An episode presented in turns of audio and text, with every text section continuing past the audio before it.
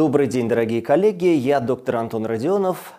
Мы начинаем подкаст «Кардиосфера» при поддержке компании Teva. В рамках этой программы мы обсудим самые актуальные новости кардиологии и, возможно, не только кардиологии, с нашими ведущими экспертами.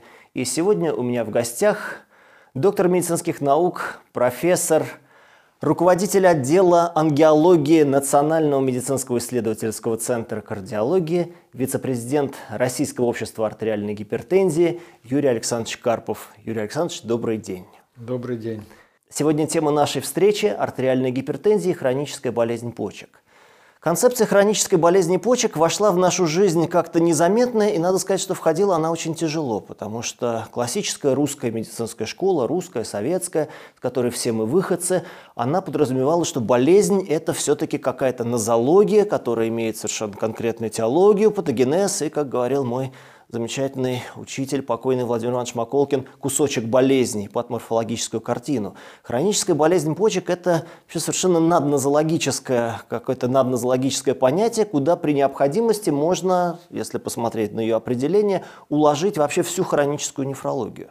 Поэтому первый вопрос будет от меня, но на самом деле от практических врачей, которые нас смотрят. А что это за пациент? Каков портрет пациента с хронической болезнью почек? Про кого нужно прежде всего подумать, что ага, это, по-видимому, пациент с ха бэ пэ, и он нуждается в каком-то особом внимании? Ну, надо сказать, что в таком вот кратком формулировке этого вопроса вы фактически остановились на наиболее важных моментах, связанных с выделением ха бэ пэ, как часто встречающегося и, самое главное, имеющего большое значение, ну, такого, я бы сказал, может быть, синдромального диагноза для выбора терапии, для оценки прогноза. И это касается многих пациентов, у которых имеется кардиологическое заболевание. Вот это крайне важно отметить. И надо сказать, что профили, вот портреты пациентов, у которых наряду с другими какими-то кардиологическими проблемами имеется хроническая болезнь почек, они очень разнообразны. Но мне кажется, с другой стороны, последние, в последние годы было проведено немало работ, которые в конечном итоге позволили нам сформулировать правильное и простое очень выделение пациентов, у которых наряду с кардиологической патологией, иной кардиологической патологии, ну, например, артериальная гипертония или, допустим, хроническая сердечная недостаточность, или то, что часто сочетается гипертония, сахарный диабет, имеется поражение почек. Надо сказать, что появились вполне надежные, простые инструменты. Самое главное, чтобы врачи этими инструментами воспользовались. Что это за инструменты? Давайте напомним. Ну, наиболее, наиболее такой простой и доступный, и не требует никаких дополнительных затрат. Это оценка скорости клубочковой фильтрации по одной из форм. А, кстати, какую формулу вы предпочитаете? Ну, какую, знаете, формулу вы используете в своей работе? Я должен сказать, что, в принципе, их несколько форм, каждая из которых имеет какие-то свои ограничения, недостатки, поэтому применение любой из них – это уже понимание того, что у больного имеется почечная проблема. То есть краткая, краткая рекомендация, по большому счету, у каждого кардиологического пациента, особенно если это пациент с артериальной гипертензией, особенно если это пациент с сахарным диабетом, если это пациент с сердечной недостаточностью, мы должны рассчитать скорость клубочковой фильтрации, и, собственно, это и будет ключом к постановке диагноза. Потому что с точки зрения кардиологических рекомендаций мы, в общем-то, каждому пациенту должны в хвостике после формулировки диагноза поставить этот диагноз ха бэ пэ. Это достаточно важно, чтобы это не прозевать. Совершенно верно, абсолютно так. И э, должен сказать, что для определения скорости клубочковой фильтрации ничего дополнительного, кроме того, что вы уже имеете по результатам лабораторных анализов, проведенных у данного пациента, в принципе, не требуется. Вот это как раз, более того, существуют различные, так сказать, э, устройства, которые позволяют вам, даже не напрягаясь, рассчитать скорость клубочковой фильтрации. Абсолютно верно, что надо у каждого пациента, у которого имеется тот или иной кардиологический диагноз, знать скорость клубочковой фильтрации. Так вот, в чем будет принципиальное отличие, если оно будет, лечение пациентов с артериальной гипертензией, то есть, собственно, тема нашей встречи у пациентов с хронической болезнью почек? Ну, вот надо сказать, что вы очень так точно подметили, что врачи начинают беспокоиться тогда, когда уже проблема, по сути дела, возникла. То есть тогда, когда скорость клубочковой фильтрации падает меньше шестидесяти, особенно там меньше сорока пяти. То есть раньше, раньше, надо, раньше надо думать, увидел да. эс ка эф девяносто, уже надо хвататься за голову. А, на самом деле потенциально, э, и это вытекает из рекомендаций по ведению больного с артериальной гипертонией, всякий раз, когда мы имеем дело с больным артериальной гипертонией, мы должны помнить о необходимости органопротекции. И вот почки, я хочу напомнить, это один из органов мишени, который... мы видим, очень часто поражаются при артериальной гипертонии. Наряду с поражением миокарда, наряду с поражением сосудов. Надо сказать, еще какой орган мишени, причем почки, как известно, почки умирают молча. Да, и потерять да, почки проще всего, верно. Потому что никто на это не обращает внимания. Поэтому, назначая лекарственную терапию для контроля артериального давления, врач всегда должен помнить о том, что она должна нести в себе, в том числе органопротекцию, в том числе и защиту почек. Стартовые комбинации, как правило, я даже более усилю, почти во всех случаях должны находиться препараты, которые по современным представлениям оказывают наиболее выраженное нефропротективное действие. Это ингибитор ангиотензин превращающего фермента и блокатор или блокатор ангиотензиновых рецепторов. Итак, блокаторы ренино-ангиотензиновой системы – основа нефропротекции. Ну, выбор препаратов большой, Юрий Александрович, а какие-то конкретные примеры вот в классе сортанов, допустим, которые мы все-таки поставили на первое место, какие примеры можно привести препаратов с доказанной нефропротекцией? Ну, это очень важное обстоятельство, потому что помимо класс-эффекта, связанного в том числе и с контролем артериального давления, конечно, при выборе того или иного конкретного препарата важно знать результаты исследований, которые специально проводились в плане нефропротекции. Это касается и блокаторов ангиотензиновых рецепторов, и некоторых других классов антигипертензивных препаратов, например, антагонистов кальция. Ну, в частности, например, есть данные, свидетельствующие о том, что кандесартан, блокатор ангиотензиновых рецепторов, у пациентов с артериальной гипертонией в значительной степени уменьшает выраженность альбуминурии. Причем я привожу это исследование для того, чтобы указать на важность выбора дозы препарата. Мы знаем, что препарат существует в дозовом диапазоне от восьми до тридцати двух миллиграмм. Ну да, назначают его даже от четырёх миллиграмм, поскольку препарат, даже... для, использующийся для лечения ха эс эн, он, как всегда, имеет большую вилку да. дозировок для тестирования. Так вот, в этом исследовании оказалось, что при выборе доз самая оптимальная доза шестнадцать миллиграмм. Она в гораздо большей степени снижала э, степень альбуминурии. То есть, так же, почти как, на шестьдесят процентов. То есть даже если все-таки иногда при ха бэ пэ врач ну, старается не назначать сразу большую дозу, что, в общем, правильно, потому что... Я хочу напомнить, что да. у больного с хронической болезнью почек контроль за артериальным давлением должен осуществляться осторожно. И подчеркнуть, что согласно рекомендациям, если у пациента выставлен диагноз ха бэ пэ, то тогда систолическое артериальное давление не должно быть ниже ста тридцати миллиметров ртутного столба, в отличие от других групп пациентов, у которых допускается в возрастной группе до шестидесяти пяти лет снижение артери... систолического артериального давления вплоть до ста двадцати миллиметров ртутного столба. То есть начало терапии осторожное, но так же, как при лечении сердечной недостаточности, не надо забывать дотитровывать препарат до целевой дозы, в которой конечно, он работает как нефропротек. Конечно, конечно. Достаточно часто препаратами второго ряда, второй линии, либо сразу в начале лечения, мы используем антагонисты кальция.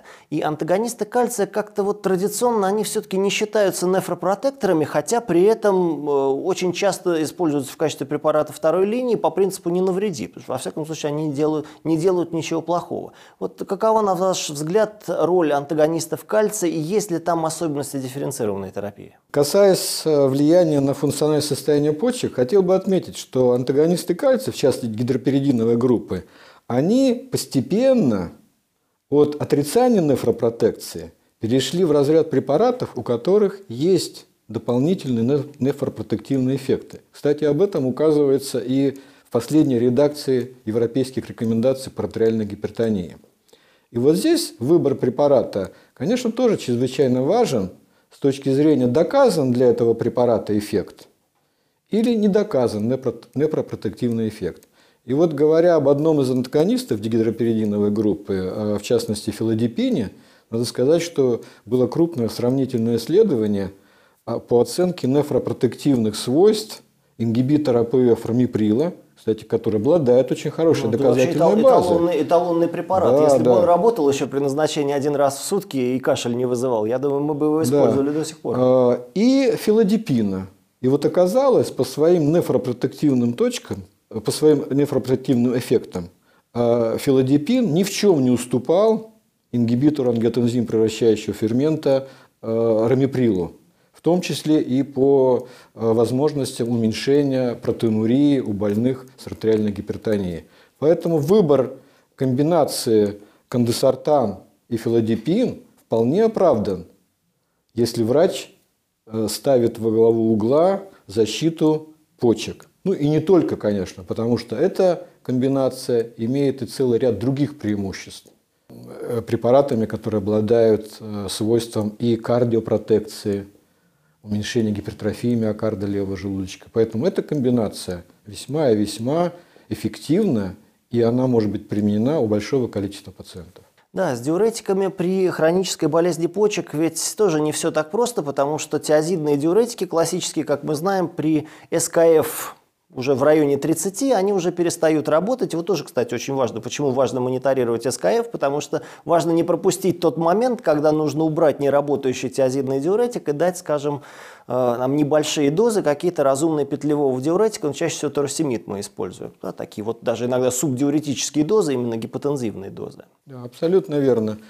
Как раз мониторинг скорости клубочковой фильтрации очень важен для того, чтобы не пропустить момент, когда стратегия должна меняться, я имею в виду лекарственной терапии. Если брать опять же рекомендации, то, как правило, у пациента, у которого нет сердечной недостаточности, у которого не скомпрометирована почечная функция, при необходимости назначения диуретиков, в том числе в качестве, так сказать, стартовой комбинированной терапии, отдается предпочтение тиазидным диуретикам или тиазидоподобным диуретикам. Но если у пациента сердечная недостаточность наряду с артериальной гипертонией, если у пациента уже, правильно отметили, снижается скорость клубочковой фильтрации, причем эксперты дают сигнал, что если скорость клубочковой фильтрации меньше сорока пяти, это уже основание для пересмотра диуретика. Ну, естественно, вот, потому что тридцать это такой, тридцать не, это уже некая, тогда, когда некая не... такая зона. Это не значит, что до тридцати одного можно еще лечить гидрохлортиазидом, а двадцать девять уже переходить, конечно. Это правильно, да. Но тем не менее указание такое. Меньше сорока пяти это уже подумай о смене диуретика, потому что тиазидные диуретики теряют свою антигипертензивную эффективность. А меньше тридцати их вообще не применяют, потому что они никакого уже диуретического эффекта оказывать в данном случае не будут. Кстати говоря, не столь даже диуретического, как антигипертензивного эффекта. И вот здесь как раз время для петлевых диуретиков. Для петлевых диуретиков. И поэтому, если вы посмотрите на рекомендации европейских экспертов прошлого года по лечению артериальной гипертонии, то вы увидите, что петлевой диуретик может быть в качестве стартовой терапии у пациентов с СКФ в районе бли, близкой к тридцати. Меньше сорока пяти уже есть основания да. для их назначения. А если меньше тридцати, то это уже обязательно. И, конечно, говоря о выборе петлевого диуретика, я хочу отметить, что за последние годы было проведено очень много исследований, которые показали, что все-таки торасемид имеет преимущество над фуросемидом. И чем больше мы изучаем эту проблему, чем больше мы проводим сравнительных исследований, где одна группа больных принимает фуросемид, а другая торасемид, мы обнаружим все больше доказательств в пользу э, торасемида. Это я хотел бы подчеркнуть. Ну и, наконец, самый непростой вопрос. Точно так же, как мы прекрасно знаем, что бета-блокаторы обязательны при лечении сердечной недостаточности, но опять же знаем, что чем тяжелее сердечная недостаточность, тем аккуратнее нужно работать с бета-блокаторами. То же самое в отношении блокады ренин-ангиотензиновой системы и хронической болезни почек. С одной стороны, это нефропротекторы, с другой стороны, мы прекрасно знаем, что пациенту с высоким креатинином и, соответственно, с низкой скоростью клубочковой фильтрации назначать блокаторы ренин-ангиотензиновой системы опасно. И вот здесь очень важный практический вопрос. А где проходит та грань, когда важно остановиться? То есть какая степень снижения скорости клубочковой фильтрации должна сказать нам «стоп, остановись, дальше», особенно если ты врач общей практики, если ты не нефролог, не экспериментируй, потому что ты можешь усугубить повреждение почек. Вот это очень важный практический вопрос, на который мне бы тоже, кстати, хотелось услышать ответ. Ну, здесь я бы ответ разделил на две части. Один из них э, – это исходные данные, которые мы рассматриваем. Я имею в виду скорость клубочковой фильтрации. Здесь даже чаще оперируют понятием уровень креатинина. Угу. Вот при каком, креати... при которых, при каком креатинине? При которых назначение да. препаратов, блокирующих ренин-ангиотензиновую систему, становится невозможным. Становится невозможно. То есть при каком креатинине врач общей ну, практики, в рекомендациях, в рекомендациях указывается уровень где-то приблизительно около двухсот миллиграмм на децилитр, как некая граница, двести — двести двадцать пять, как граница назначения и неназначения препаратов, блокирующих ренин-ангиотензию. Примерно двукратное повышение. Да, приблизительно где-то вот такой уровень. Причем это относится в равной степени к ингибиторам АПФ и блокаторам ангиотензиновых рецепторов. Есть второй момент. При более низких уровнях креатинина вы назначаете блокад... препараты, блокирующие ренин-ангиотензиновую систему. И вы можете увидеть, что через некоторое время, обычно где-то в диапазоне одной-двух недель, может повыситься уровень креатинина. И, соответственно, снизится скорость клубочковой фильтрации. Соответственно, да, это, конечно, окажет снижающее действие на э, дальше, скорость клубочковой да, фильтрации. Дальше врач в панике говорит, что же я наделал, и быстро отменяет сортан. Да, и вот здесь, конечно, ну, что называется, надо проявить выдержку. И если мы видим с вами, что креатинин нарастает на фоне препарата, блокирующего ренин-ангиотензиновую систему, нам придется его отменить. Но насколько, иногда насколько... после некоторого подскока, да. подскока, может наступить ситуация, когда креатинин начинает снижаться. И, конечно, это сигнал продолжения такой терапии, потому что нам все-таки всегда хочется использовать вот эти доказанные, прекрасные нефропротективные свойства препаратов, блокирующих ренин-ангиотензиновую систему. Ну что ж, дорогие друзья, давайте подведем итог нашей научной части беседы. Итак, лечение артериальной гипертензии у пациентов с хронической болезнью почек. Основа лечения – это, конечно, блокаторы ренин-ангиотензиновой системы и, прежде всего, сортаны. Но и в этом большом классе сортанов давайте стараться использовать те препараты, которые имеют доказательную базу в отношении нефропротекции. Антагонисты кальция – препараты, которые долгое время и как нефропротекторы не рассматривались, но все-таки сейчас они приобретают другое звучание, и у большинства пациентов эти препараты могут и должны использоваться. Третьи препараты – это диуретики, и здесь очень важно помнить о том, что если скорость клубочковой фильтрации стремится к тридцати, а точнее уже снижается до сорока пяти миллилитров в минуту и ниже, то мы вынуждены ограничивать применение тиазидных диуретиков, диуретиков и переключаться на использование э, петлевых диуретиков, и в частности это касается торасемида. Ну и прежде чем э, мы попрощаемся, еще один вопрос, который уже, может быть, не имеет отношения непосредственно к нашей профессиональной дискуссии.